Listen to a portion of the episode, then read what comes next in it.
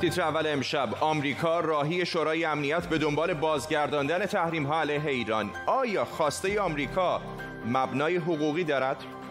سوال های بی انتها درباره ماسکا و کارآمدیشان. ورود صنعت مد به بازار جدید تولید ماسک. و آیا کامپیوترها هم می توانند نجات پرست باشند؟ بررسی الگوریتم های جنجالی تشخیص چهره در بخش زیر ذره بین. به تیتر اول خوش آمدید.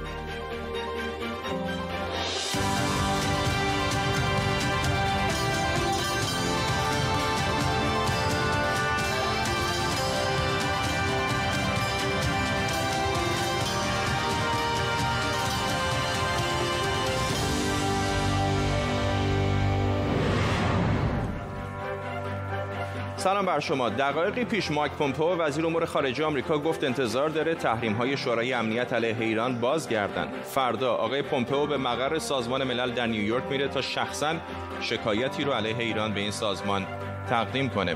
پومپئو با این شکایت قصد داره سازوکار مکانیزم ماشه و بازگردوندن تحریم ها علیه ایران رو فعال کنه. در طول نیم ساعت آینده با تیمی از کارشناسان خبرنگاران این موضوع رو بررسی می‌کنیم اما اول از همه بریم به واشنگتن دی سی خبرنگارمون. آرش علایی این خبر رو دنبال کرده. آرش آقای پومپو به دنبال چه هست؟ چقدر امید داره که توفیق داشته باشه؟ فردا آی پومپو همونجور که شما گفتید قرار سمت نیویورک بره. قبل از اینکه اینجا پشت سر در کاخ سفید احتمالا ملاقاتی داشته باشه با نخست وزیر عراق که قراره از کاخ سفید دیدار بکنه.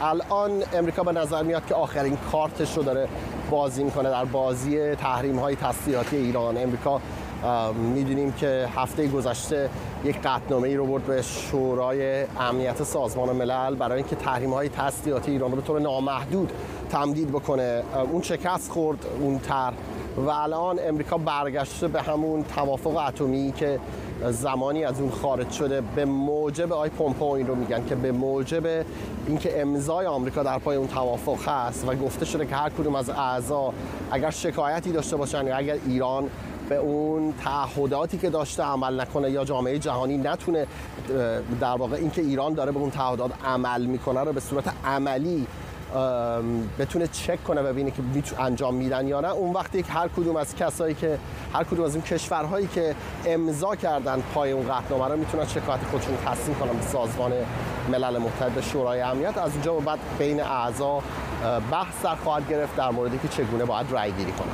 ممنونم از تو آرش علی خبرنگار ما از روبروی کاخ سفید در پایتخت ایالات متحده واشنگتن دی سی. سوال میلیون دلاری الان اینه که آیا آمریکا می‌تونه با رفتن دوباره به شورای امنیت همه تحریم های ایران رو برگردونه. ایران و حامیان برجام میگن آمریکا از این توافق خارج شده و بنابراین نمی‌تونه از مکانیزم ماش استفاده کنه. اما آمریکا میگه که درسته که توی برجام نیست اما بر اساس قطعنامه 2231 شورای امنیت می‌تونه. قطعنامه 2231 شورای امنیت از دل برجام در اومده و امضای آمریکا هم زیرشه. سازوکار برگشت تحریم ها اینطوریه که اگر یکی از کشورهای عضو مثلا آمریکا برای نقص جدی تعهدات برجامی از ایران شکایت کنه می‌تونه بعد از طی روندی همه تحریم های شورای امنیت رو برگردونه. شورای امنیت هم البته می‌تونه شکایت رو نپذیره که در اون صورت شکایت در همونجا متوقف میشه. اما اگر شورای امنیت تصمیم بگیره در مورد قطعنامه برای تداوم لغو تحریم ها رأیگیری کنه این قطعنامه باید ظرف سی روز به تصویب اعضا برسه. می‌بینید چطوریه؟ در واقع ساختار سوال معکوسه. نمی‌پرسه که آیا ایران رو تحریم کنیم.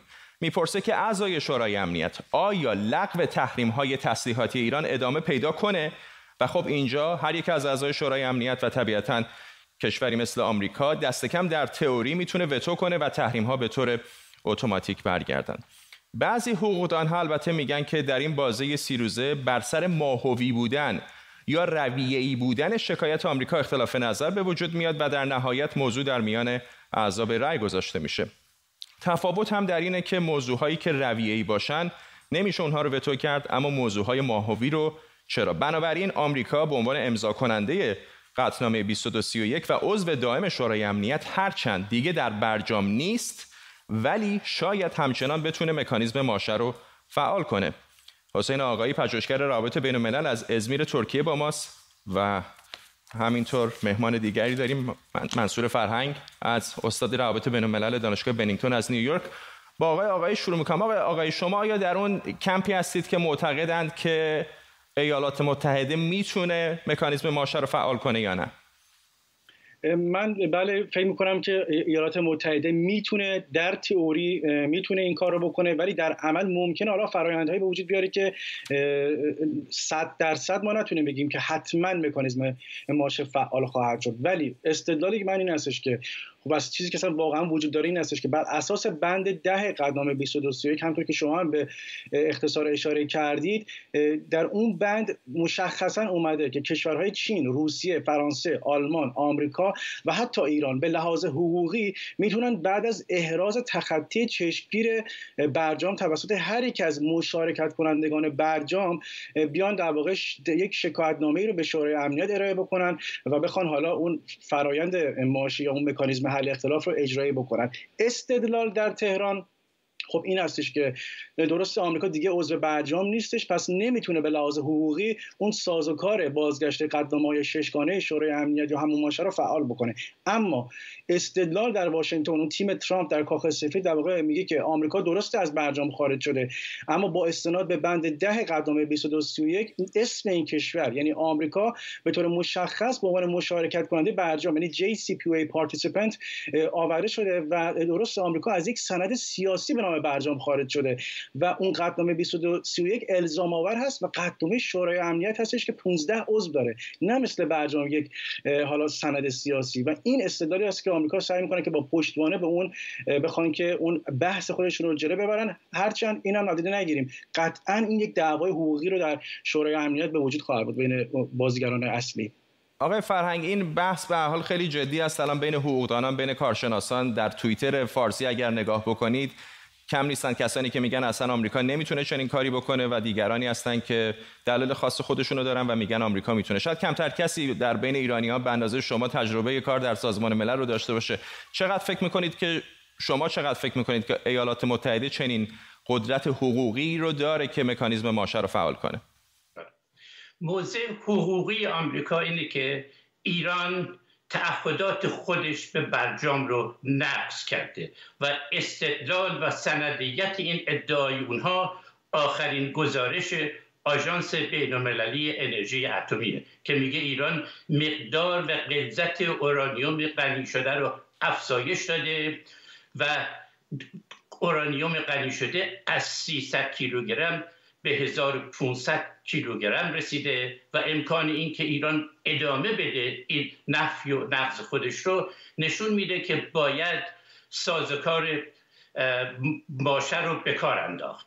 ولی واقعیت اینه که این بحث حقوقیه و به جایی نمی‌رسه. اما توی کوتاه مدت تبلیغات داره و راجبش بحث زیاد میشه. واقعیت امر که تقابل بین ایران و آمریکا امنیتی سیاسی و ایدئولوژیک و صحنه اون هم خاور میانه است. تا زمانی که ایران بلند پروازی های خودش رو در منطقه خاور میانه ادامه میده. در عراق، در سوریه، در لبنان، در یمن. به چپچلیک های نظامی شیعه که خودش تشکیل داده و به اونها پول میده کمک می‌کنه تقابلش با آمریکا اجتناب ناپذیر. واقعیت امر اینه که حتی اگر گزینه برجام رد بشه که به احتمال زیاد خواهد شد آمریکا می‌تونه تحریم های بین المللی که خودش درجه دو بذاره به این معنا که کمپانی های مختلف یا کشورهای مختلف اگر بخوان با ایران وارد معاملات تجاری و یا سرمایه گذاری در ایران بشن از ادامه روابط تجاری اقتصادی با آمریکا محروم میشن. و ما در دنیا من حتی یک کشور رو هم نمی‌دونم که بیاد منافع اقتصادی خودش رو فدای حمایت از رژیم ایران بکنه که رژیم ایران هیچ اعتباری در رابطه با احترام به حقوق بین الملل نداره کشوری که گروگانگیری دیپلماتا رو می‌کنه. بنابراین اگر ایران اعتبار و پرستیژ بین المللی داشت می‌تونست روی منتقدین و مخالفین موضع آمریکا در چه در داخل کشور چه از نظر بین المللی تاثیر بذاره ولی کارنامه سیاه ایران در روابط بین المللی این امکان رو به ایران نمیده بله. که بخواد جلوی تلاش آمریکا برای ادامه تحریم های اقتصادی رو بگیره. آقای آقایی به هر صورت به نظر میاد که آقای پومپو فردا راهی نیویورک هست و دنبال فعال کردن این مکانیزم ماشه. به نظرم میاد حتی اونایی که میگن شدنی هست مشروط هست به کلی وتو و در واقع روندهای حقوقی تا آمریکا بتونه موفق بشه. اگر چنین موفقیتی هم به دست بیاره فکر می‌کنید که چقدر ممکنه ضرر بزنه به موقعیتی که آمریکا داره و موقعیت شورای امنیت در مقایسه با اینکه اگر یک اجماع بین المللی می آمریکا؟ ببینید من فکر کنم تیم ترامپ بلخص آقای پومپو همه اینها رو می‌دونن. کما اینکه اون رأی هم که نتیجه نداد در مورد قطعنامه پیشنهادی تحریم تسلیحاتی تمام اینها رو ایالات متحده می‌دونه. ایالات متحده می‌دونه که به حال ممکنه که در اینجا در واقع این قمار رو که داره می‌کنه ممکنه نتیجه نده. ولی من فکر می‌کنم که با یک اطمینانی دارن در واقع پا به عرصه می‌ذارن چون یه نکته رو فراموش نکنیم. الان کارت آخری رو که تقریبا کارت بسیار مهمی است که داره آمریکا بازی می‌کنه و مسئله یک مقدار جنبه حیثیتی هست. یعنی اگر آمریکا نتونه به هر دلیلی ما فرض کنیم یک درصد هم نتونست که مکانیزم ماشه رو فعال بکنه این در واقع اعتبار آمریکا ضربه خواهد زد. و من نکته که می‌خوام خیلی اینجا بهش در واقع روش تاکید داشته باشم این است. اگر این مسئله رخ بده با توجه به اون اتفاقاتی که افتاده ممکن است که در ماه اکتبر زمانی که نزدیک میشیم به تموم شدن اون تحریم های تسلیحاتی یک اقدام غیر منتظری رو آمریکا در منطقه انجام بده در برخورد با جمهوری اسلامی. به خاطر اینکه نباید آمریکا در واقع از نگاه خودش در واقع این, این حس رو بکنه که در واقع تسلیم جمهوری اسلامی شده. بنابراین تمام کار رو خواهد کرد که شاید آی ترامپ یک برگ برندی رو داشته باشه که بخواد باهاش در انتخابات آمریکا یک شانس بهتری داشته باشه در آقای بایدن. حسین آقای پژوهشگر روابط بین المللی از ازمیر ترکیه و منصور فرهنگ استاد روابط بین الملل در دانشگاه بنینگتون از نیویورک. ممنونم از هر دوی شما. در ارتباط با همین واکنش های ایالات متحده به ایران خبری فوری داریم. دقایق پیش وزارت خزانه داری ایالات متحده آمریکا دو شرکت اماراتی رو به دلیل کمک به خطوط هوایی ماهان در لیست سیاهش قرار داده. شرکت پارتیا کارگو و دلتا پارت سوپلای متهمند که در نقض تحریم ها به شرکت هوایی ماهان کمک کردن. این رو وزارت خزانه داری آمریکا دقایق پیش اعلام کرده. دو شرکت اماراتی در ارتباط با همکاری با خطوط هوایی ماهان در لیست سیاه این وزارت خونه قرار گرفتن. کامپیوترهایی که نجات پرست از آب در اومدن. تا مدت ها فکر می‌کردیم برعکس آدم ها کامپیوترها پارتی بازی و تبعیض و پیش داوری نمی‌کنن. اما انگار الگوریتم ها هم ما رو اشتباه می‌گیرن. آبرومون رو می‌برن. یا حتی می‌تونن بندازنمون تو بازداشتگاه. امشب الگوریتم های تشخیص چهره رو زیر ذره می‌بریم تا ببینیم این کامپیوترهای به ظاهر بیگناه چه بلایی می‌تونن سرمون بیارن.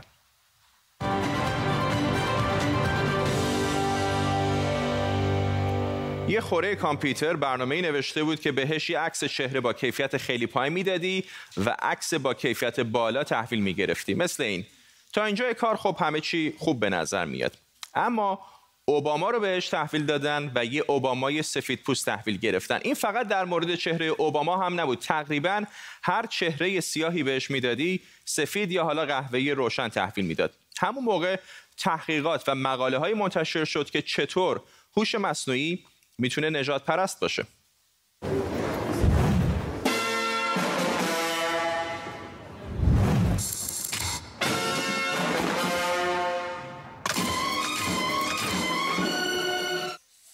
اگر گوشی تلفنتون تشخیص چهره داره و فعالش کردید و خیالتون راحتی که فقط وقتی بهش نگاه می‌کنید قفلش باز میشه باید بگم که خیلی هم مطمئن نباشید.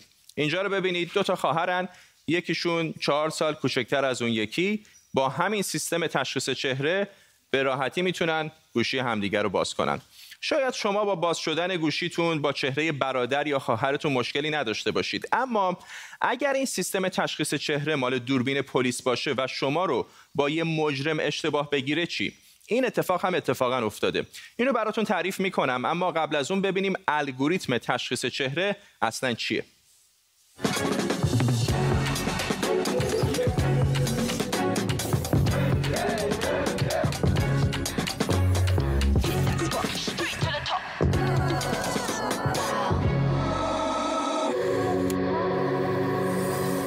تکنولوژی تشخیص چهره یا FRT الگوریتم پیچیده ای داره. یه شاخه از هوش مصنوعی سادهش اینه که این سیستم تا 80 تا ویژگی چهره رو بررسی می‌کنه. از چشم و بینی گرفته تا ویژگی هایی مثل پهنای چونه فاصله چشما و حتی منحنی های صورت. بعد کامپیوتر یا ماشین این ویژگی ها رو به کدهای مشخصی تبدیل می‌کنه و شروع می‌کنه به مقایسه تا بتونه تشخیص بده که مثلا من فرداد فرهزادم اما مقایسه با چی؟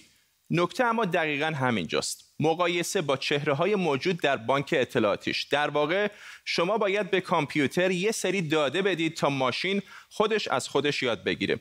مثل یه بچه که کم کم گربه رو مثلا از سگ تشخیص میده. یهو اون آقا جلو اومد و گفت بعد از مغازه بری بیرون. مدیر مغازه بود. اول فکر کردم داره شوخی می‌کنه. گفتم برای چی باید بیرون برم؟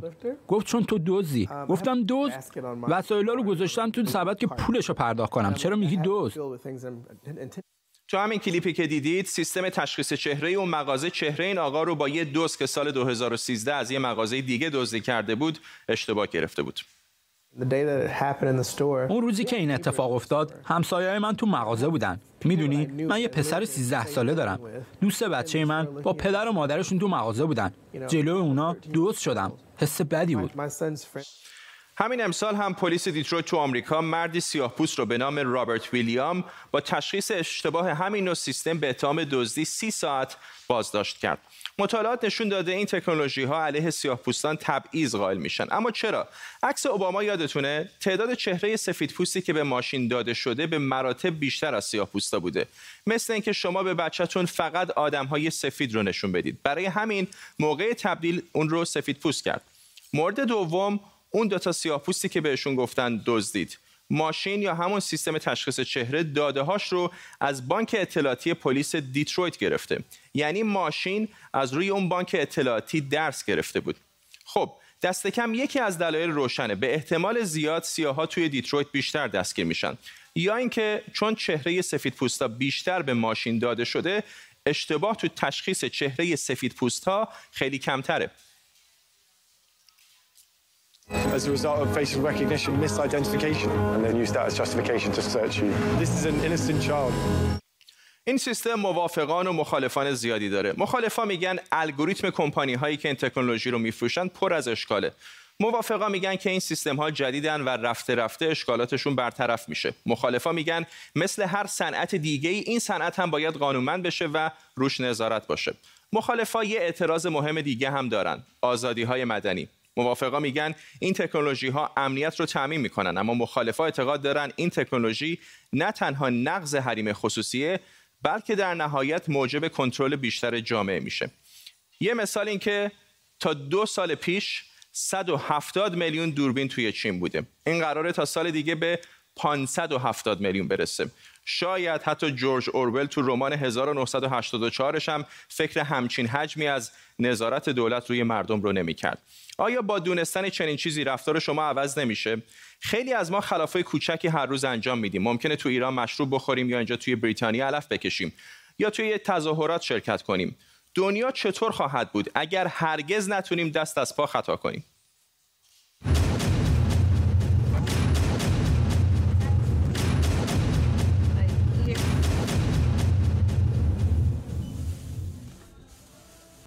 تکنولوژی های هوش مصنوعی هر لحظه در حال بهبود و بهتر شدنند و سیستم های تشخیص چهره هم از این قاعده مستثنا نیستند. تکنولوژی که شمشیری دولبه است که مهم چطوری کجا و برای چی ازش استفاده بشه.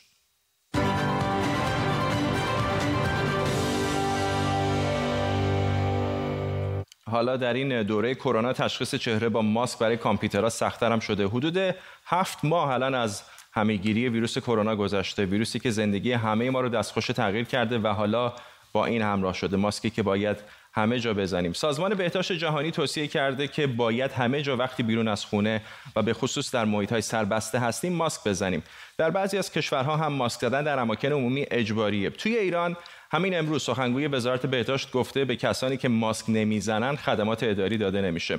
اما اولین سوالی که برای خیلیا پیش میاد اینه که چه جور ماسکی؟ خب اینا چند جور ماسکی هستن که شما این طرف و اون طرف حتما زیاد دیدید ولی سازمان بهداشت جهانی میگه ماسک باید این خصوصیات رو داشته باشه. چند لایه باشه باهاش بشه راحت نفس کشید و مهمتر از همه بتونه جلوی ویروس رو بگیره مثل ماسکای N95 یا N95. خب حالا چطوری ماسک بزنیم؟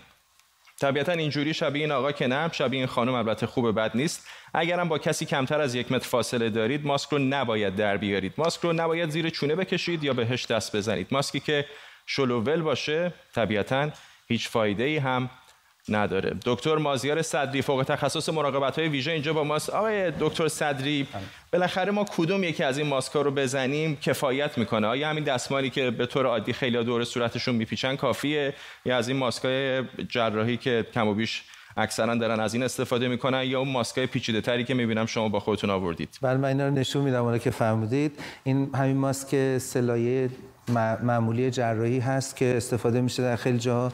این ماسک کره KN95 هستش که مشابه ماسک آمریکایی N95 هست و مشابه اروپایی اون کد FFP2 داره. این هستش که اینا بسته به اینکه در چه کشوری قرار گرفتیم ما coding مختلفی دارن و بر اون اساس اسمای مختلفی دارن.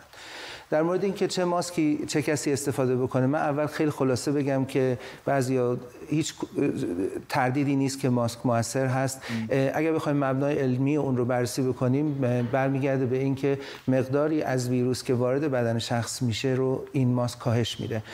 بسیار بسیار ثابت شده است که اگر ما بتونیم مقدار ویروس وارد شده رو به بدن کاهش بدیم می‌تونیم با به مرور نسبت به ویروس ایمن بشیم و در ضمن حتی نشون داده شده که چنانچه ما بیماری رو بگیریم به صورت خفیفتری می‌گیریم. یه مطالعه خیلی اخیری چاپ شده در جورنال انفکشن دیزیز تقریبا یک ماه خورده قبل که حتی این اومدن خوچای هندی رو بهشون ویروس رو تلقیح کردن به طور مستقیم و دیدن که وقتی که ماسک معمولی حتی داشتند مقدار ابتلا از 66 درصد به 25 درصد کاهش پیدا کرده و خوچه های هندی که بیماری رو گرفتند حتی نشون داده شده که از نظر بالینی سیر بهتری داشتند و تعداد ویروس در ترشحات تنفسیشون بسیار بسیار کمتر بوده. این هستش که من چون می‌دونم وقت محدود هست می‌خوام خیلی خلاصه عرض بکنم.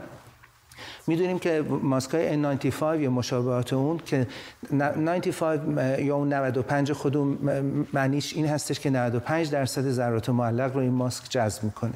اینها خب چیزی نیستش که برای افراد معمول خیلی در دسترس باشه به خصوص در ایران. و من فکر نمی کنم مثلا لازم هم باشه. پس یه دستمال عادی هم تا حدودی بالاخره کفایت بله من فکر کنم همین ماسکای معمولی یا یک دستمال باعث میشه که مقدار مختصری ویروس وارد بدن افراد بشه و به مرور مثل واکسن عمل بکنه.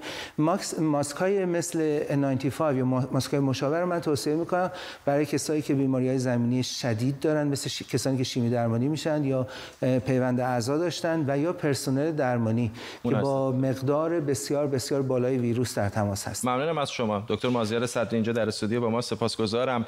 این حالا که بحث ماسک شد ماسک بخشی از پوشش ما هم شده. علاوه بر شوهای مد و مدل هایی که حالا مثل اینجا تو کوبا توی مراسم مختلف ظاهر میشن پای صنعت مد هم به ماجرای ماسک باز شده و رونق زیادی هم گرفته. فروش ماسک الان یکی از پرسودترین کارها توی دنیای مد و پوشاکه و حالا دیگه از آدیداس گرفته تا بیژن دارن ماسک درست می‌کنن. شرکت های بزرگ پوشاک و طراحان مد هم دست به کار شدن و انواع و اقسام ماسک های مختلف و البته با قیمت های گاه عجیب و غریب روانه بازار کردن تا کسانی که دنبال برند های مشهور هستن یه وقت بدون ماسک نمونن. البته یه سری ماسکای دستساز و هنری هم هست که هنرمندان و طراحان مد مستقل توی خونه هاشون درست می‌کنن و گاهی هم با شعارها و های فرهنگی و سیاسی و اجتماعی همراه مثل این هنرمند فلسطینی.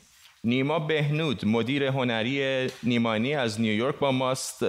آقای بهنود می‌دونم که شما هم در نیمانی دارید یک سری ماسکایی درست می‌کنید. ولی قبل از اینکه در مورد ماسک بپرسم ازتون می‌خوام بپرسم که کلا این تاثیر کرونا روی صنعت مد چه بوده؟ تاثیر کرونا که خب مثل همه صنایع دیگه تاثیر خیلی زیادی داشته. ولی اتفاقی که تو صنعت مد افتاد که شاید بشه به عنوان یه اتفاق مثبت هم ازش یاد کرد اینه که یک کلکسیون توی فصل از بین رفت یا حداقل یک کلکسیون. یعنی کلکسیون پاییزی برای بیشتر برندها توی صنعت مد از بین رفت. و اتفاقی که افتاد این بودش که خب توی اون سه چهار ماه اول باید آمادگی ارائه به بازار برای فصل پاییز می بود و وقتی اون از بین رفت سرعت مد میاد پایین به خاطر از بین رفتن یک فصل. بله. بنابراین چیزهایی که ما داریم به سرعت قبلی دیگه دموده نمیشه. حالا در واقع خریدار یه فرصتی پیدا می‌کنه یه نفسی بکشه و نگران دموده شدن لباساش نباشه. قبل از کرونا یه چیز کوتاه بگم کامپانیای فست فشن در واقع این سرعت و بینهایت برده بودن بالا و داشتن یه ضرر اساسی به محیط زیست می‌زدن و اصراف های خیلی عجیبی به وجود میامد الان تقریبا همه اونا از بین رفته و سرعت اومده پایین. و من شخصا به عنوان یه چیز مثبت ازش یاد می‌کنم برای صنعت مد. و خیلی کوتاه اگر بگید چقدر درخواستا برای ماسکا با ظاهرهای مختلف زیاد شده؟